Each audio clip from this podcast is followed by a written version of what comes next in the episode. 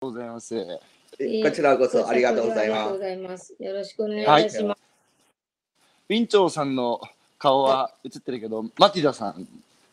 あ、あ、入りましちょっと広くさせ。ちょ、ちょ、ちょ、お待ちください。た。はい、大丈夫です。あ、あ、あ、違うよ。Camera, camera overlay 何うんカメラじゃん。いやいやいやいやいや。あ、オッケーオッケー、二人映ってるので。これで大丈夫ですか？はい。はい。二人仲良くくっついて映ってください。はじめましこて。よれじゃろしくこれじゃできないよね。あ、オッケーオッケー、これで二人、二人入ってます。はい。はい、すいません。よろあしくお願いします。朝散歩ですか？あ、僕ね、毎朝こうやって歩きながら、あの、いろんな人のお話を伺って聞いてるんです。ああ、そうなんですか。はいはい。すごい。いやいやいや。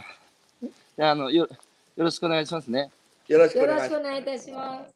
はい、あの、ウィンチョウさんと、えーマティラさんは、えー在日ミャンマー人で、今、あの、ミャンマーが、あの、大変なことになってますが、あの、その窮状を日本から世界に訴えるということで、一生懸命声を上げてらっしゃることを知って、このはい。間僕も N- NHK スペシャル見てですね、はい。はいあの、恥ずかしいんですけど、僕もよく知らなかったので、はい。だけどこれも高橋先生知ってね、僕もはい高橋先生を通じて僕も知ってしまったので、はい。はいえーそうそうである以上、僕も自分の周りの一人でも多くの人に、えーウィンチョウさんとマティラさんの声をね、はい。あの届けるお手伝いしたいなという気持ちになってですね。ありがとうございます。がとうございます。はい。で、まあ、1時間あるんで、そのこれまでのあのウィンチョウさんとマティラさんがミャンマーで生まれ育って、はい。で、あの、アウンサン・スー・チーさんと共にね、えーはいミャンマーをみ民主化するっていう活動に身を投じられて、いろんな辛い出来事もある中で、えー日本に1988年でしたかね、89年ですね。89年。は、はいい主人がね。はい。うん。で、マティラさんは？1992年です。92年、まあ、はい。あの日本に日本に来られて、はい。はいえーそそれからも祖国を思ってね、あのなんつうか僕には想像できないけども、自分の国を思って、日本からあのいろんな活動を続けてらっしゃるという話を聞いて、ものすごく僕も心打たれてですね、あの二人の生き様っていうか、生き方っていうんですかね、あの聞いてたんですけど、もともとヤンゴン出身ですね、お二人とも。そうですね。ヤンゴン出身で言えます。はい。ヤンゴン出身で、えーね、お二人とも優秀な大学をお出になってるって聞きましたよ。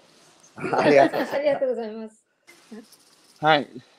その頃のお二人が大学時代っていうのは、ミャンマーはどんな国だったんですか？そうですね。私たちが、まあ、言うと、生まれてから、ビルマは、えっ、と、軍人政権でいうか、クーデターが起こして、1962年に起こして、うん。私が生まれてからは、ずっと軍人の下に育てたっていうか、そういう民主主義でいうのはなかったの国ですね。だから大学もそういう感じで、えーみんなは自分がうん。話できること、自分が考えたこと、自分がやりたいことできなかったので、はい。ああ。で、お二人は、あの、ヤンゴンの大学を出た後、はい、あの、どんなお仕事を、えーヤンゴンでされてたんですか、ミャンマーで。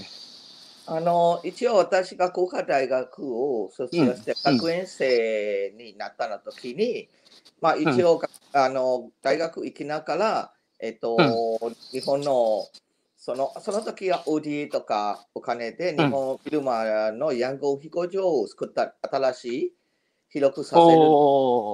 はい。はい。えーはいちょっと働いたことあるけども、うん。でもうん。1988年3月に対してビルマで民主主義運動が始まったんですね。はいはい。だから仕事をできて言うとそこまで仕事はできなかったけども、はい。はい。えーそこに学生運動に参加しちゃって89あ年日本に来たってことですね。なるほど。当時、あれですよね、あの、学生運動といえば中国でも昔天安門事件がありましたけど、はい。ヤンゴンでの民主化運動のスタートっていうのは学生から始まったんですか？そうですね。あの、1988年3月ですね。うん。3月日にちで言うと13日の時に、あの、私の子が大学の学生たちから始まったって言えます。なるほど。それはもう民主化を求める、あの最初は、まあ、もともとは、えっ、と、学生運動で民主主義を、えー目指してやってるの方は、うん、88年だけじゃなくて、そこの前から、えーああと62年からクーデターがなってたり、その時に学生たちが運動してたり、うん74年、75年、ずっと続けてやってきました。うん、うん。はい。で、その運動にウィンチョウさんも参加されて、マティダさんも加わったんですか？あ、そうですね。私もあの1988年の前はまだちっちゃいなんですね。あもうはいはい中学生とかそうはまだできないけど、お兄さんたちに聞いてから、いろいろそれをあのあ認めない、その、うんこクーデターので日本時代なんですよ。あんまり、うんあの正しいことは認めないことに反発してやってて、自分は1988年のそのうん学生運動には自分が入ってやってました。うんその時は私はあの大学4年生なんですね。あはははは。はい。4年生として、それからもうそのやりながら、あの活動始まったら、あのうん修士の勉強をしながら、そのおあ80 88年のあの学生運動が始まってから、それからずっと、あの今、今日、今まで、たあのうん。正しいことを認めないで、みあの正しいうん。うん。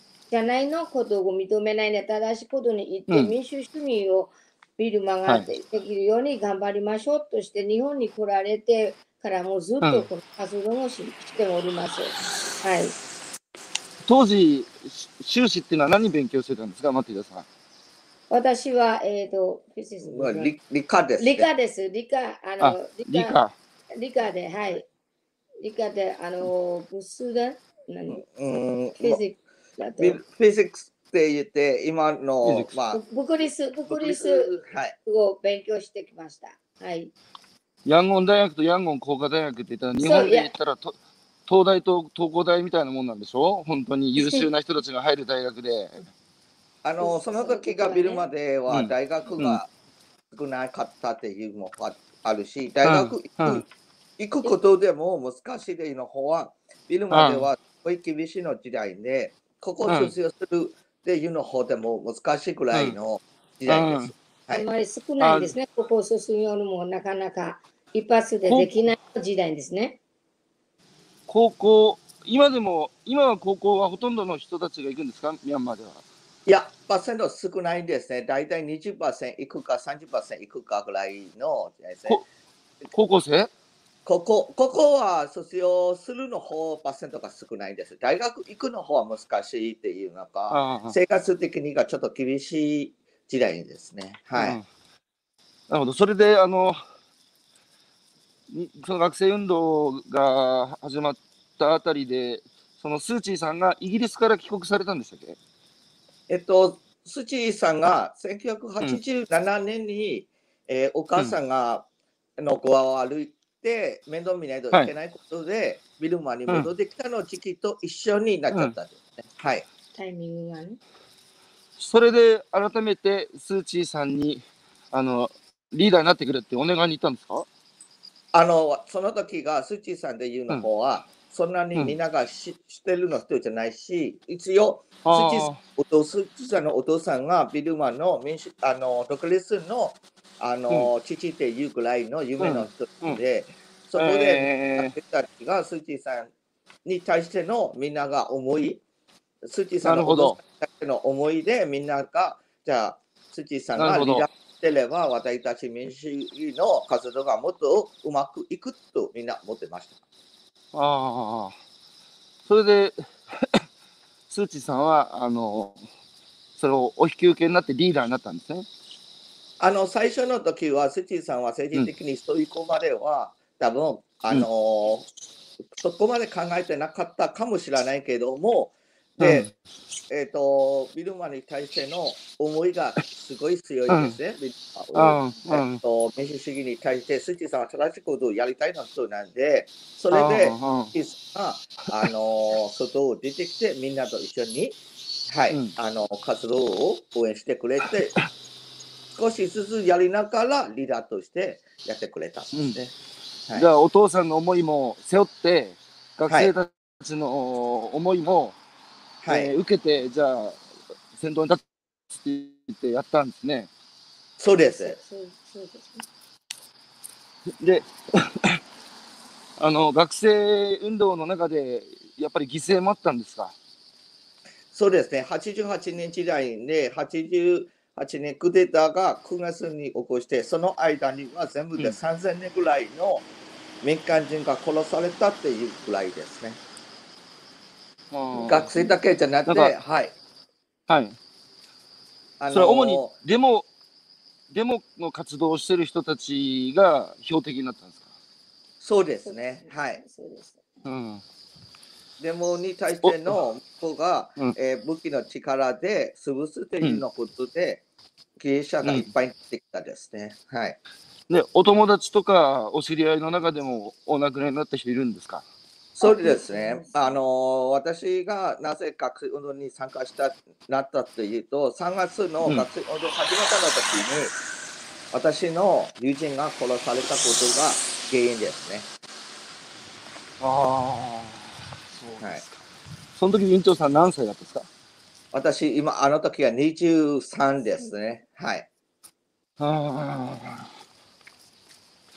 あ。で、あの、お二人も、あの、軍に捕まって、あの、投獄されてた時期があるんでしたっけ？あります。あります。あります。うん。その時が若者たち、ヤンゴンデジの方は、えっ、と、大学が集まったし、結構、その活動的にはヤンゴンが中心になって、ヤンゴンの方が、えーけヤンゴン祭り、お気持ちが全部、全部、本当と、はい、うんあ活動に参加してながら、みんな学生たちが参加の人いっぱいです。はい。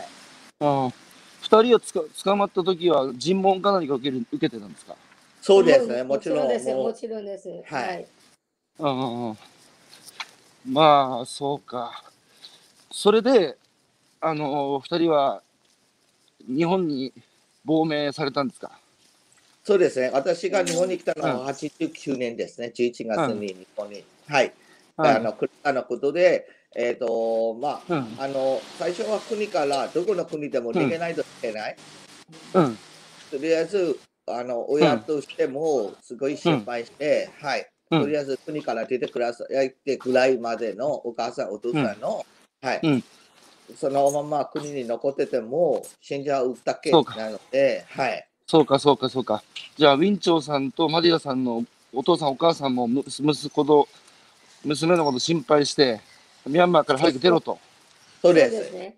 でもその時は2人ともそんなに連絡もないんで、彼があ主が日本にいてもわからないし、みんなバラバラだから、うん。なるほど。活動をしたのに、彼主人はあの大学国家大学のあん学生として、その卒業として活動して、うん。私はヤンゴン大学の部であのうん。活動をしてるから、活動の中の会うけども、そんな人が多くて、お友達のお友達なんですよ。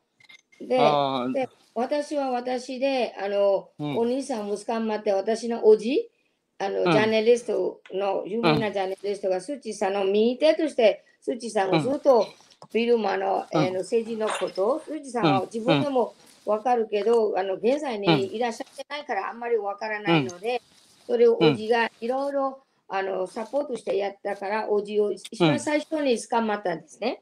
それ、あとは私あが一番上のお兄さん、あと私うん本人自身も、あの、うん。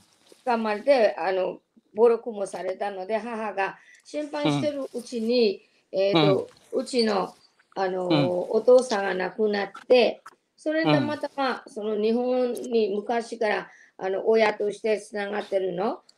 うん。あの日本人の方が私のことを心配で、日本の大使館に、ビルマにある日本大使館に連絡をして私をこっちに来てもらってから私は日本に来られたんです。もうすべてが私の人生にたまたまで、いろいろ思わない通りに日本に来ても、来てからずっとあの政治活動を続けてやっておりまして、主人に再会して結婚しました。なるほど。すごい人生は、あの、不思議ですね。不思議ですでね。す。私二人は不思議です。しかし、はいマティダさんは日本大使館から電話来たって、なんでマティダさんの電話番号してたんですか？私のお父さん、あの日本に来てもらうの方世話になったがのお世話になったの、私はお父さん、お母さんと呼ぶですね。で、そのあ方が日本大使館に電話をして、この番号に電話して、この子はいるあ。かどうか調べあて、その子を日本に来られるようにしてくれませんかとお願いと思うのね。その時私、日うん本語も全くわからないし、うんもうその時も、その大使館から連絡とかは全く見るまでは考えられないことでことですね。なので、いうんたずらが、ゴンが何を私に従いたいから、そうかそう思っておりました。もうあのななんかしてもとりあえず行ってみよう。と母が、行ってみてくださいとして、うん。まあ、日本だとその方とうちもすごく仲良し、よよくビルマにいらっしゃる時にも、うん。よく来てくれたの方だから、母も安心ですね。父が亡くなったの1年後だから、母も安心で、何があったら私一人娘なんですよ。もうお兄さん先と弟2人がいて、なのでうん母は心配で何かまだ捕まって何があったら助けられなかったらと思って、もう仕事もできない、学校もまだ続けない、学校があの閉まってるから、それで、お父さんがこういう声かけてしてて、もう、もううん思わない通りに日本にうん。来られましたね。あはじゃあ、当時、ミャンマーの学生で、あの、一番逃げてきたく人が多い国っていうのは日本なんですか？い。違います。タイです。いや、はいとか。はい。最初はあのうん。そういう海外で言うより、最初はうん国境の方の少数民族たちのところに、みんなああの逃げないといけないあの。そういう海外で行くっていうの方は難しいことなんで、最初はみんなは、えー、少数民族たちのあの、うんその時が内戦が続けまして、そこに、うじゃあ武器を持ってて、私たちも戦いましょうっていうのを分か一番多かったですね。はい。ー内そうか、内戦で少数民族の方に行って抵抗してたんですね。そうです。はいうーん。もう二人別々にその、あの私もインドの方に逃げて武器を持って戦うと思ってやったこともありました。マティダさんも？はい。うん。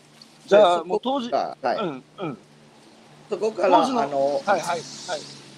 そこから、国境から、大体みんなは、えっ、と、そういう武器に対しての戦うことだけじゃなくて、えっ、と、その時がみんな15歳ぐらい、13歳ぐらいから、うん。まあ30歳、40歳ぐらいなので、いろんな人たちが国から逃げてきた、ねはい国境に。うん。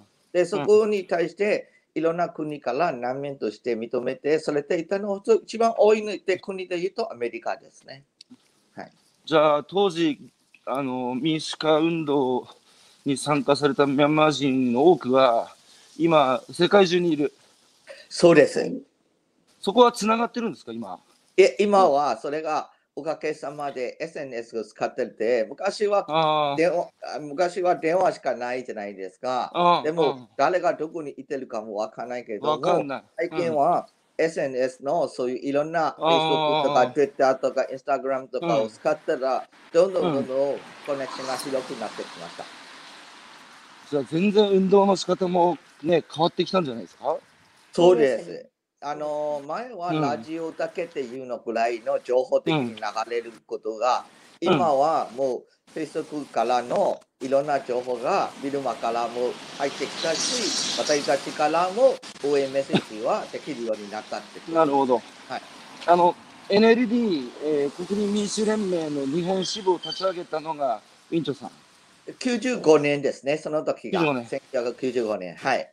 それ92 N 年はい、うん NLD の支部っていうのは日本以外にもあるんですか？アメリカとかタイとか。そうですね。あの時があ国民民主連盟を作ったのは89年ですね。で、89 90年の選挙、90年に選挙あったけども、選挙の結果を認めてないんで、ゴンがそのままで力で、うんえー政権を続けてたんですね。そうすると、うん国民民主連盟は、やんあのミャンマーの中ではできなく、活動ができなくなってきました。あで、あとは国民民主連盟、アウン・サン・スー・チーさんを含めて、みんなが、あの逮捕された時なんで、あ、はい、うん、うん、だからみんなは国境の方とか海外のいろんな国に、じゃあ国民民主連盟を応援しましょうっていうグループなるほど。があったんです。なるほど、なるほど、なるほど。二人は日本に対して、はい。こ 子供の頃、よもや自分たちが日本に来ると思ってないでしょ。はい。あ、それは思ってないですね。うん。あの、日本で言うの方は世界一うん、技術があるっていうの方と、うん。私たちは日本に対して分かるのは、メイクインジャパンっていうの、うん、あの、好きなものが、メイクインジャパンではすごいっていうのを捉えたわい。あ、我々我々日本人にとってあのビルマの盾盾事っていう、はい。うん、あのドラマがね有名だったんではい。あ。れですけどしかしさお二人日本に来て日本の政治も見てるでしょ？はい、はい見てます。見てます。ね逆にさ日本の政治ってあの選挙やってもねせっかく投票権あるのに若い人たち選挙行かないしはい。で国会の議論聞いててもさお二人からするとさ、民主化を勝ち取ろうとして軍事政権にクーデターされてね、はい。なんとか人々の言論の自由とねそういう基本的な生きるために必要なことを勝ち取ろうっていうミャンマーと比べてね、はい。日本はまあある意味でね幸せな国ですけどもでもどう見えますか日本の政治は？あの私から見ると日本は平和国、平和的になってるし民主主義で、まあ全部100%は言えないけどもうん。一応あの誰がどうなってても総理大臣誰がなって誰とどうが勝ってても日本はあんまり変わることはないっていうのうん。この、あの考え方あるかもしれないですね。うん。でだから選挙に対しての、えーなるほど。思いが薄いかなって感じがしますけども、でも何があったら、日本の若者たちも出てくるって感じがします。なるほど。まあはい確かに NLD が勝つか、ミャンマー軍が選挙で勝つかで大違いだから、ミャンマーはね。そうです。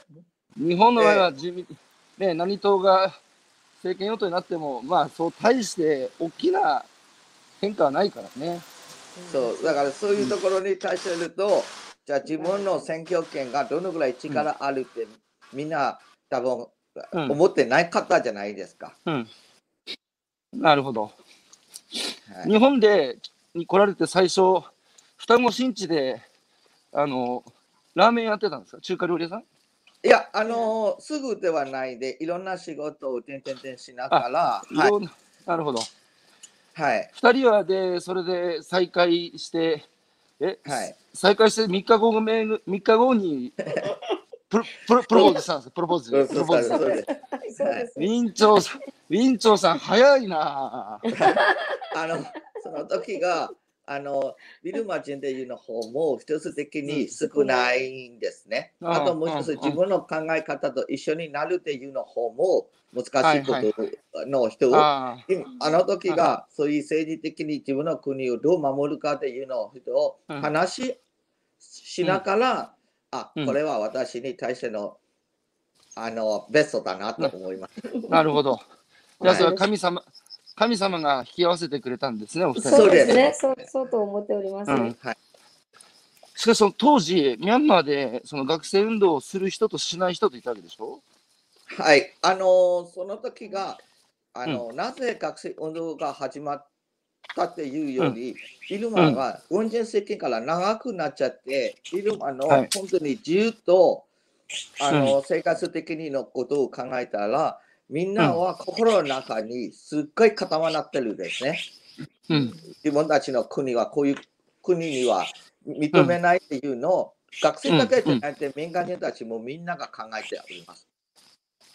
ああ。でもそこで行動した人とした行動しない人っているわけじゃないですか。それはそうですね。あの、でもで本当と、うん本当とは行動してたと思います。なそれなるほど。なるほど。まあでも、あれですよね、矢面に立って、えー、そのデモ活動に参加したり、あるいは、その、ね、武器を持って抵抗したりっていうのはもう、完全に命の危険を冒してね、はい。あの、国を変えようっていう行動に移し、移った人は、それはやっぱ少ないですかね？そうですね。あの、命に対して考えちゃうこともあるし、もう一つは、まあ、あのー何かどこ行くかわかんない、どうやってるかわかんないうん。っていうの人もいっぱいいますよね。うん。なでも、一応1990年の選挙の時に、NLD が90%ぐらいで勝ったってことは、うん。国民たちがみんながそういう考えてあるってことを証明したと思います。なるほど。それをお二人は日本からね、はいあの NLD が対象した得票率 90%? はい。はい、そうです。ああ、でもそれ、でも、うん私たちは、えーうん生まれてから選挙でなかったっていうじゃないですか、ビルマで。うんうん。1990年の時に私は、えー89年日本に来ちゃったので、90年の選挙もいたことないいけないかったじゃないですか。はい日本が。はい。はいわ私はビルマにいるんですけど、ビ私も選挙は行けなかった。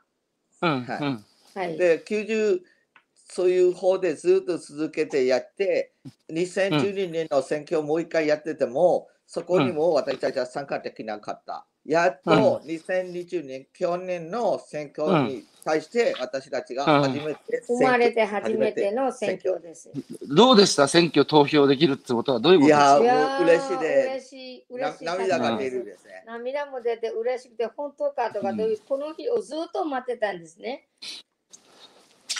日本の皆さん初めて投票できたから、はい。日本の皆さん投票するっていうのはこういうことですよ。本当に、あと、なんつうか、ねえ、国を、国づくりに、すべての国民が一票を通じて参加できるってことだから、選択できるってことだからね。はい。それをあの手にできる。うん。うん。私たち的には、あの、1秒でも、ね、うん私たちのね、思い、思い出がうん国に対しての愛情、うん。で、そこで私たちがこの国を変えれるのをどうか、ね、あの応援しないといけないじゃないですか。うん今まで辛い思い、はい。ずっとやってきたの国なんで、日本の場合とちょっと違うかもしれないですね、その辺が。はい。日本も一応151年前に明治維新っつうのを、はい。あの、やってね、あの、下から国を変えましたけど、はい。あの、スーチーさんが来日されたのいつでしたっけ？えっ、と、えっ、と、2012年の1回と、えっ、と、うん。3回、全部で3回かな？三 ?3 回回ですね。はい。その時お二人の店にも来たんですか、スーチーさん。いや、まあ、うんそこまではくれないじゃないですか。来たら喜びますよ。スーチーさんとおふ、スーチーさんとお二人の関係っていうのはどういう関係なんでしたっけえっと、一つ的に言うと、スチーさんのお父さんの時代に戻らないといけないかもしれないけど、はい。私たちの親戚おじいちゃんが、私のおじいちゃんがスチーさんのお父さんと30年、若者たち日本に勉強しに来たの時の一人。あうちの奥さんのおじいさんもその中の一人ですね。あ、なるほど。もうそういう、スーチーさんの。は、まあ、結婚してからわかるけど、まあうんそういう、だから運命があって、ご縁があって、二人は、あの、結婚が、けご結婚というのを線には行ったと思っております。私はうん。おはい。スチースさんのーチーさんが引き,、はい。引き合わせてくれたみたいな感じです、お二人のこと。そうです。あの、スチーさんが88に私たち学生運動の時に、あの、その時の思いで言うと、私たちも武器を持ってて戦いたい。そのためには、スチーさんは海外のつながりがあるなので、じゃあ、スチーさんにちょっとうん。武器でもお願いしますとか、若いの時の子供を考えかもしれないけど、スチーさん的には平和の人なんで、そういう武器をやったら武器が戻ってくるっていうのなるほど。私たち教え方がその時ありました。はい。なるほど。で、いあの初めてその NLD が対象した時も、あ軍は認めなかったんですよね。そうです。そうです。1990年ですね。それだよ。選挙で民意が示されてるのに軍がみ、軍が認めないって言ったらもうどうしようもないですよね。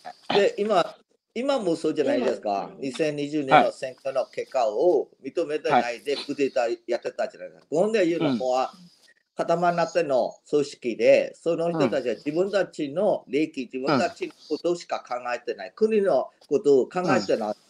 はい。うん。まあ前回の先先週ですか NHK スペシャル見ましたけど、はい。今すごいね、ああやって、あのいろんな SNS の情報を通じて、はい。みんながいろんな写真撮るじゃないですか、現場で動画も。はい。それで実際、あの時何が起きて起きたのかっていうか、今何が起きてるのかっていうのは、あれだけね、あの明らかにしてましたけれども、はいそのこ今回ね、あの2020年、またもや選挙で大勝したわけじゃないですか、NLD が。はい。で、それを認めずに、軍が、まあ、弾圧を始めるっていう、はい。またこんなことになると思ってましたか？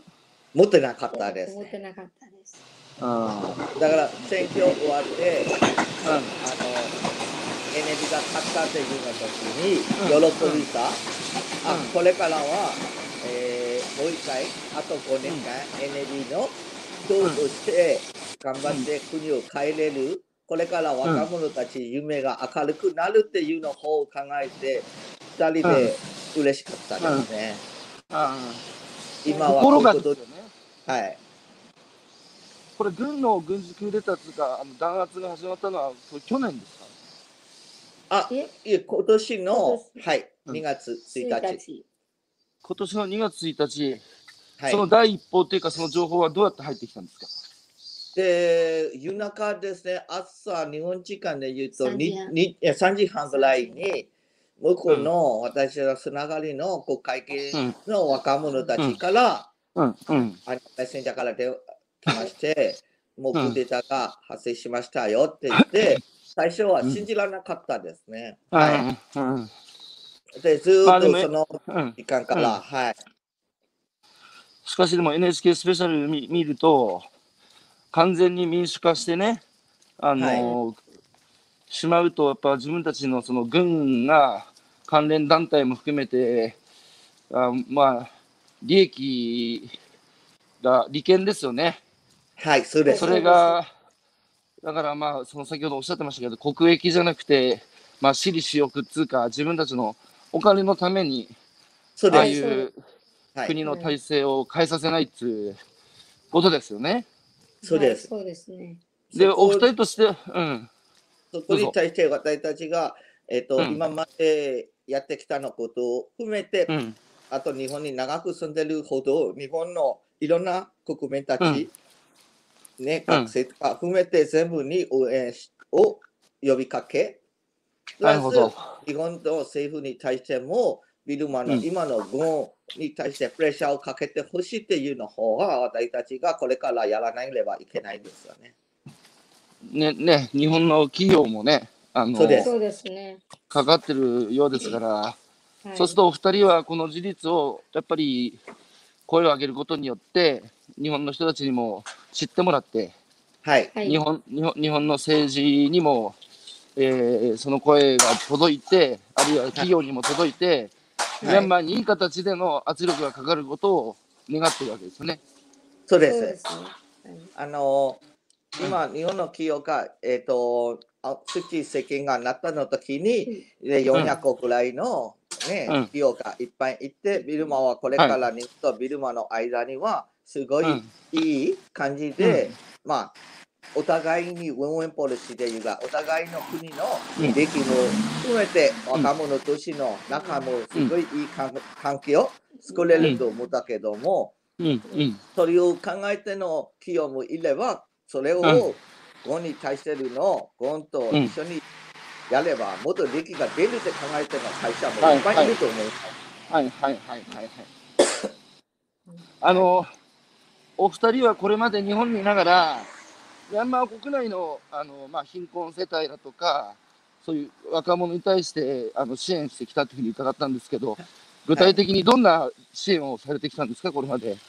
えっと、日本に最初来たの時に、えっと、先ほど言ったように SNS とかそういう時代じゃなくて、電話の時代じゃないですか。うん。で、うんそこで私たちが昼間中に何が起きてるかもわからないし、うん誰とつながればいいかわからないし、うんお金どう送ればもわからない時代ですね。うん。うん。それが、えー私たちが一番できるの方、私たちと同じ国境に逃げてきたの人たちの支援、うん。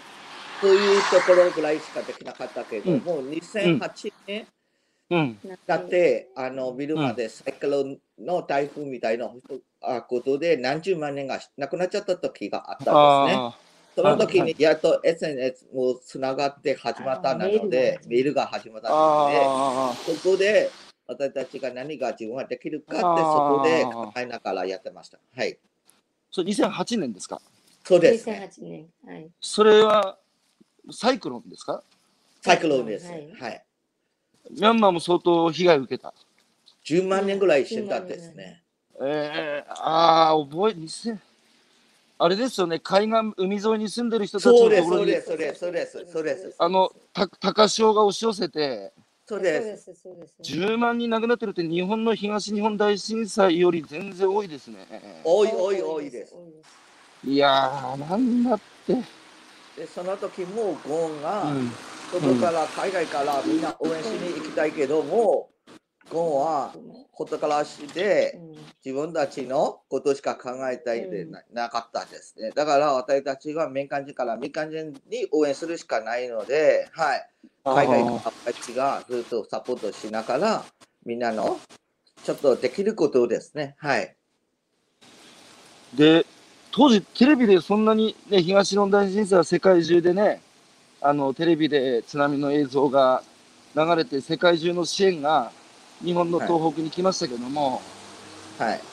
で10年でね、なんとか復興してますけど、当時、そのミャンマーのサイクロンの被害って、そんなにテレビで世界中でやりました？いや、だから私、あの、ゴンで言うの方はメディアが入ってくるの方は怖いですね。ああ、報道規制。はい、そうです。はい。なので、そんなうんは分わからないわからなかったし、うん私は多いのが、そのゴンが国民に対して何もしてくれないから、海外が応援したあのあの肥料とかも何も届けなかったので、そんな支援者が多かったですね。うん。で、SNS でどういう支援、まあ、その、現地の状況をまず知る？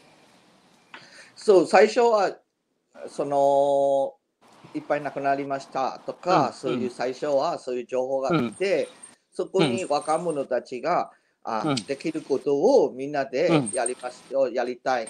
でもやるっていうの方も、みんなもうん。そこまでビルまで生活がいい生活してるの人たちじゃないので、そうすると、外に私たちみたいな人たちからの、うん。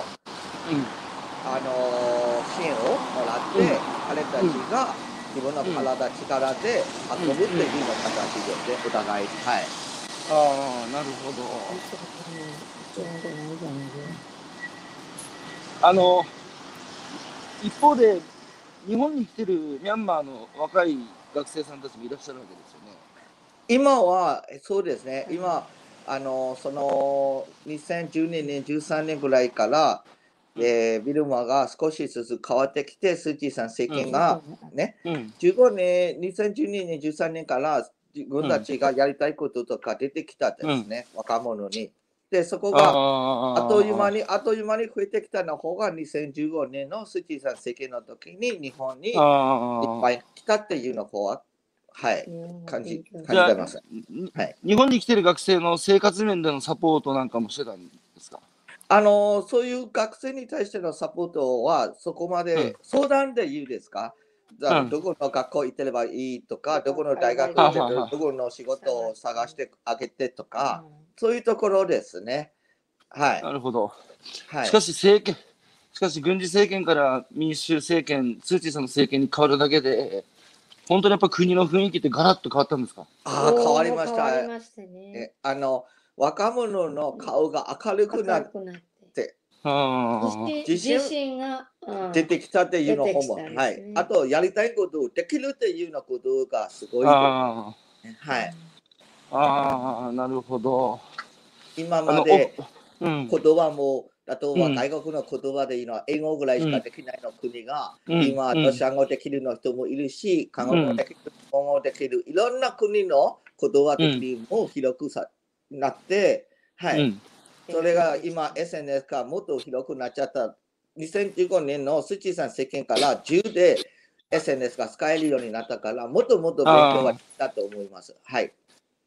じゃあ、若い人はこれから国の未来と自分の人生の未来に光が差して、そうですあの、顔つきも変わってたところに、こん今回のまだ軍事クーデターってことですよね。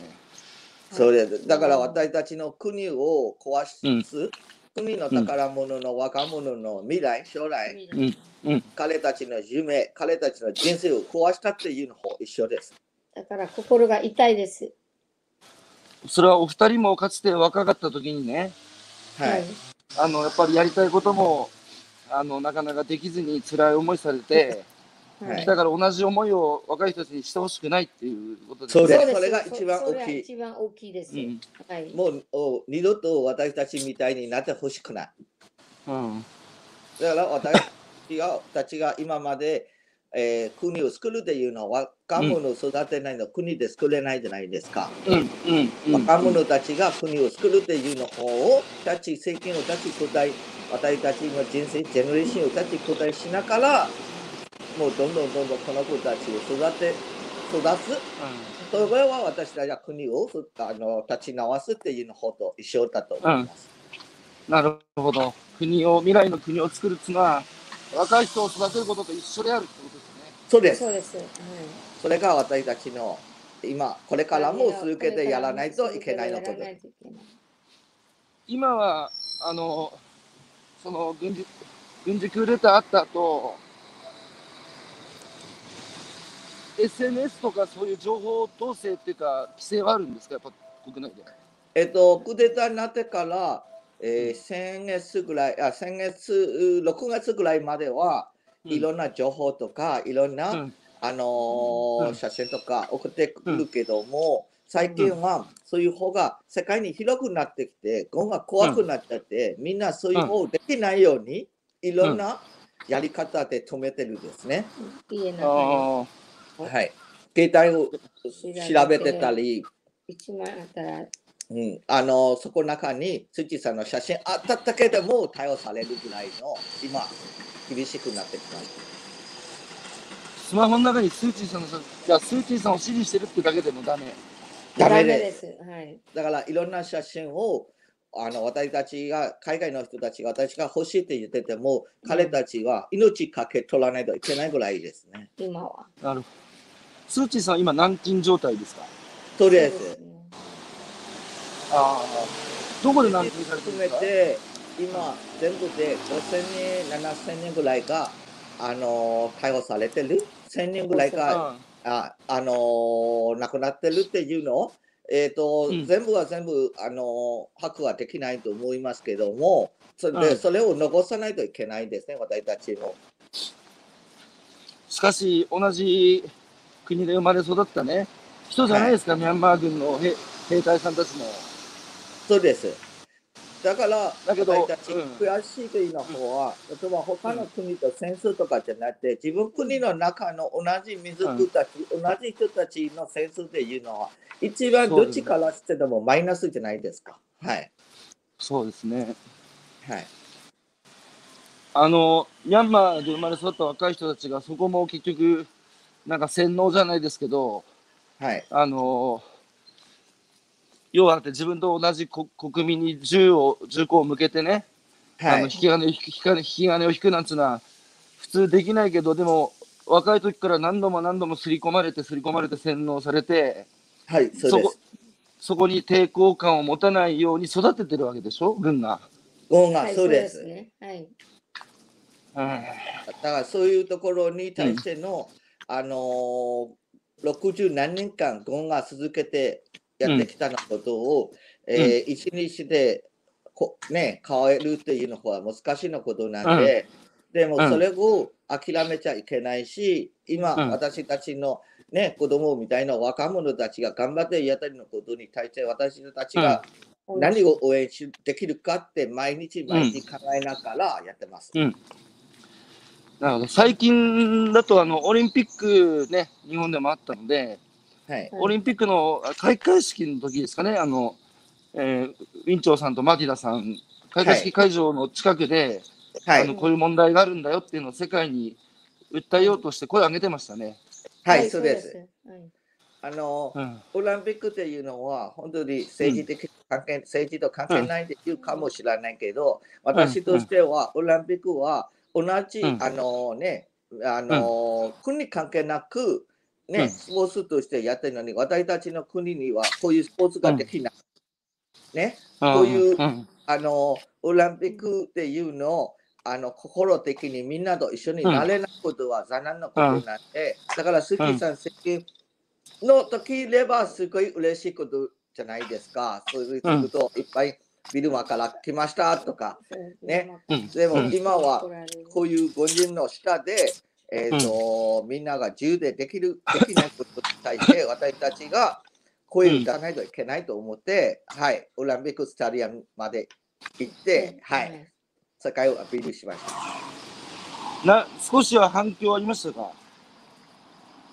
環境うん。あのーうんオリンピックにいそのそういうところに行くと、うんすごい寂しい思い出あるじゃないですか。いやー、そうだよね。あの自分の国がね、こういう状態でうん参加できないというのは一番寂しいですね。はい。うんちなみに、ミャンマーの、あの、若い人たちっていうのは、お仕事はみんなあるんですか？で、あのー仕事でいうの方はビルマでそう先ほど言ったみたいに、えっと、ゴンが外から入ってくるのが怖くて、ね、うん。あの、いろんな仕事ができなかったで、海外に出稼ぎしないといけないの人が多かったですね。タイとかメリカとか、そういう労働的に仕事しないといけないのが増えてきて、そういう若者が、えー2000年時代には結構多かったですね。で、国の中で若者が亡くなっちゃったぐらいの時代がありました。ああ、出稼ぎでみんな外出た。そうですね。それがやっと2012年、うん。15年とかなってきて、やっと国の中で若者たちが仕事も増えてきて、はい。あね、ーいろんな、あの、先ほど言ったみたいに自分がやりたいこともできるようになった、生活的にも安定してきたっていうの方が、今まだ前なるほどに戻ったって感じはします。もう前よりひどい。うん外国人技能実習生って日本にもたくさん海外から来てますけど、アジアから、ミャンマーからも来てるのかな、すごいいっぱい来てます。えっ、と、大体今は学生と来てるの方が30%で、70%はそういう技術生とか、はい、うん。だと思います。そういう日本に来てるミャンマーの若い方々っていうのは、みんなつながってんですかね？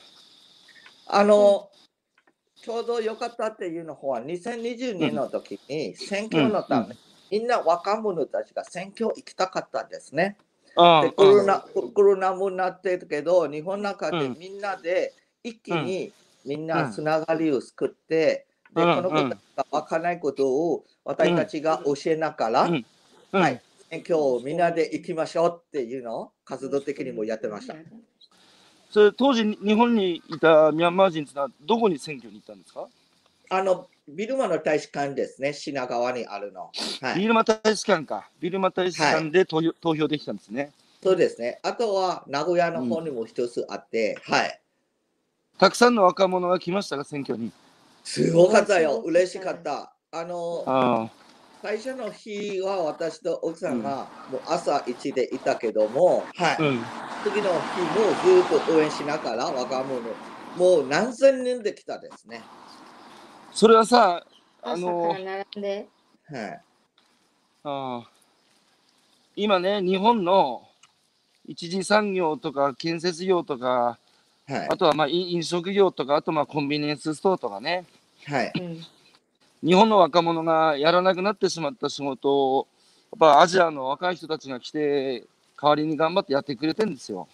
はい。はいだかそうですら、日本ももうやっぱり自分たちだけでこの豊かな社会維持できないので、はい。うんとはいえね、日本の今この外国人技能実習生の問題も、アメリカの国務省から現代の奴隷制度だっていうふうに厳しく指摘されてるぐらい、はい。に日本もまだね、フェアな公正なあの外国人との共に生きていく社会かっていうと、そういうことになってないから、ちょっとあの本当に日本人として恥ずかしいんですけど、はい。あのそんな中でね、うんうんもうちょっと、あのーそういう人たち、同じ人間として考えて、うん。えっと、まあ、いい環境を作ってくれない、くれてほしいですよね、私たちが。まあ、ビルマ人だけじゃなくて、いろんな外国人いっぱい来てるの間に、日本としてもっともっと彼たちが楽しくし仕事できるような環境を作ってくれたら、もっとありがたいと思います。やっぱりそれは感じますか？感じます。感じます。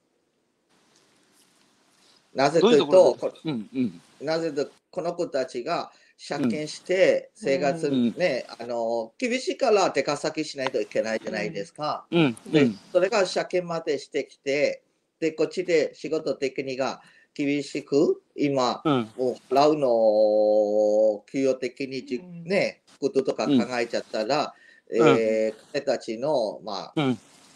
こと的に食事から何から、せいうん。彼たちが頑張って、もう本当にお金を送らないといけない。うん。まだ借金が残ってるとか、そういううん。彼たちの心を聞くと、すごい寂しいです。はい。結局日本に来るのもさ、ある程度借金してくるわけですよね。そうですね。だからその辺が、えっと、いろんなやり方がちょっと変なところうが、出てまして、例えば金払うの、そういう管理組合とか、いろんなね、あの、そういうところの間の何天下りでいうか、そういう人たちが、をちょっと真ん中から外したの方がいいかなと思うぐらいですね。あれですよね、この条件で4年間日本で働いてこいと途中で逃げたら、最初に預けてたこの金は返さないぞみたいな、そうですよね。そういうやり口もあるって聞いたんですけど、まあいずれその時にね、はい。その時に若い人たちからすると、その品川のあのミャンマーの大使館にみんな選挙に来たっていうのは、やっぱりその国がね、あのはい民その民主化されて、ちゃんと国が発展して、国の中に雇用も生まれて、ね、私たちも本当はミャンマーの中でね、ちゃんとお給料もらえる仕事について。生きていきたいと、そのそのために一票を投じたいってことですよね。そう私たちが考えたのは私たちみたいにね、あのビルマに生活できない、ね、家族と親と一緒にできないっていうのを思い？うん考えたら、この子たちはできるまで、そういう自分の国の中で仕事しながら、親と生活しながら、うん。ね、あの幸せの人生を作ってほしいっていうのは、うん。私たちのもう時代で終わりにしたいと思います。院長さん、今おいくつですか？56です。まだまだですね。まだまだ。まあ、頑張って、あの、国は、国が、あの、楽しくなれば私も幸せになるし、はい。うん。で、国がこういう状態になると疲れてる、まあ、寂しいことあるけども、それを残りきれないと、私たちが頑張らないといけない。はい。今は帰り、祖国に帰りたくても帰れば逮捕されるかもしれないから帰れないんでしょ？帰れないですね。帰れ今度はね、2020年の選挙終わって、あうん、国がもう一回安定してれば、本当に帰って、あのーね、お母さんたちも生きての間には、ん。はい、会いたいなとは思いました。お母さん、お父さんとは時々連絡は取れるんですか？まあ、お父さんは亡くなっちゃって、はい、うん。お母さんしか、たまには、はい、はい、電話とか、はい、今はね、話、さっき言ったように SNS があるから顔も見れるし、はい。うん。ヤンゴンは当時、お二人が大学生だった時に比べると、そのヤンゴンのあの都市っていうのは随分変わったんですけど、近代化したんですか？あの町が、あの、まあ、人数も増えてきてる、同じく町も増えてきて、で、2016年に私たち1回26年に帰りました。うんうん。帰れた時に、どうでした？その時に、本当に、あの、町が、建物的にも前と全く違って、自分の場所もわからないぐらいの、うん。うん。あの、ヤンゴンデジの方は、え、こんなに変わったの？っていうぐらいの、うん。はい、ことあったけども、はい。で、2015年、スチさん政権になってからは、もっともっと綺麗になって、うんうんもうオソドルとか、そうだだだもういろんなことがもう変わってきたっていうのを、はいずっと見てました。なるほど。今、日本に来てるやミャンマーの学生って何人ぐらいいるんですか？にあ今、2万5千人ぐらいのビルマ人がいるって話は聞いたけども、うん学生学生的には少ないと思います。なるほど。全体で2万5千人いる、日本に。2万5千人ですね。はい。なるほど70%は多分仕事できたと思います。実習生とか。はいはいあ、技能実習生ね。技能その実習生品川の選挙には、あの、か首都圏近郊で働いてる若いビルマ人がみんな選挙に来たんですか？そうですね。すい茨城、群馬、岩手、名古屋とか、いっぱい岩手車と岩手か。岩手、岩手、はい。岩手、僕はい。僕岩手の出身ですよ。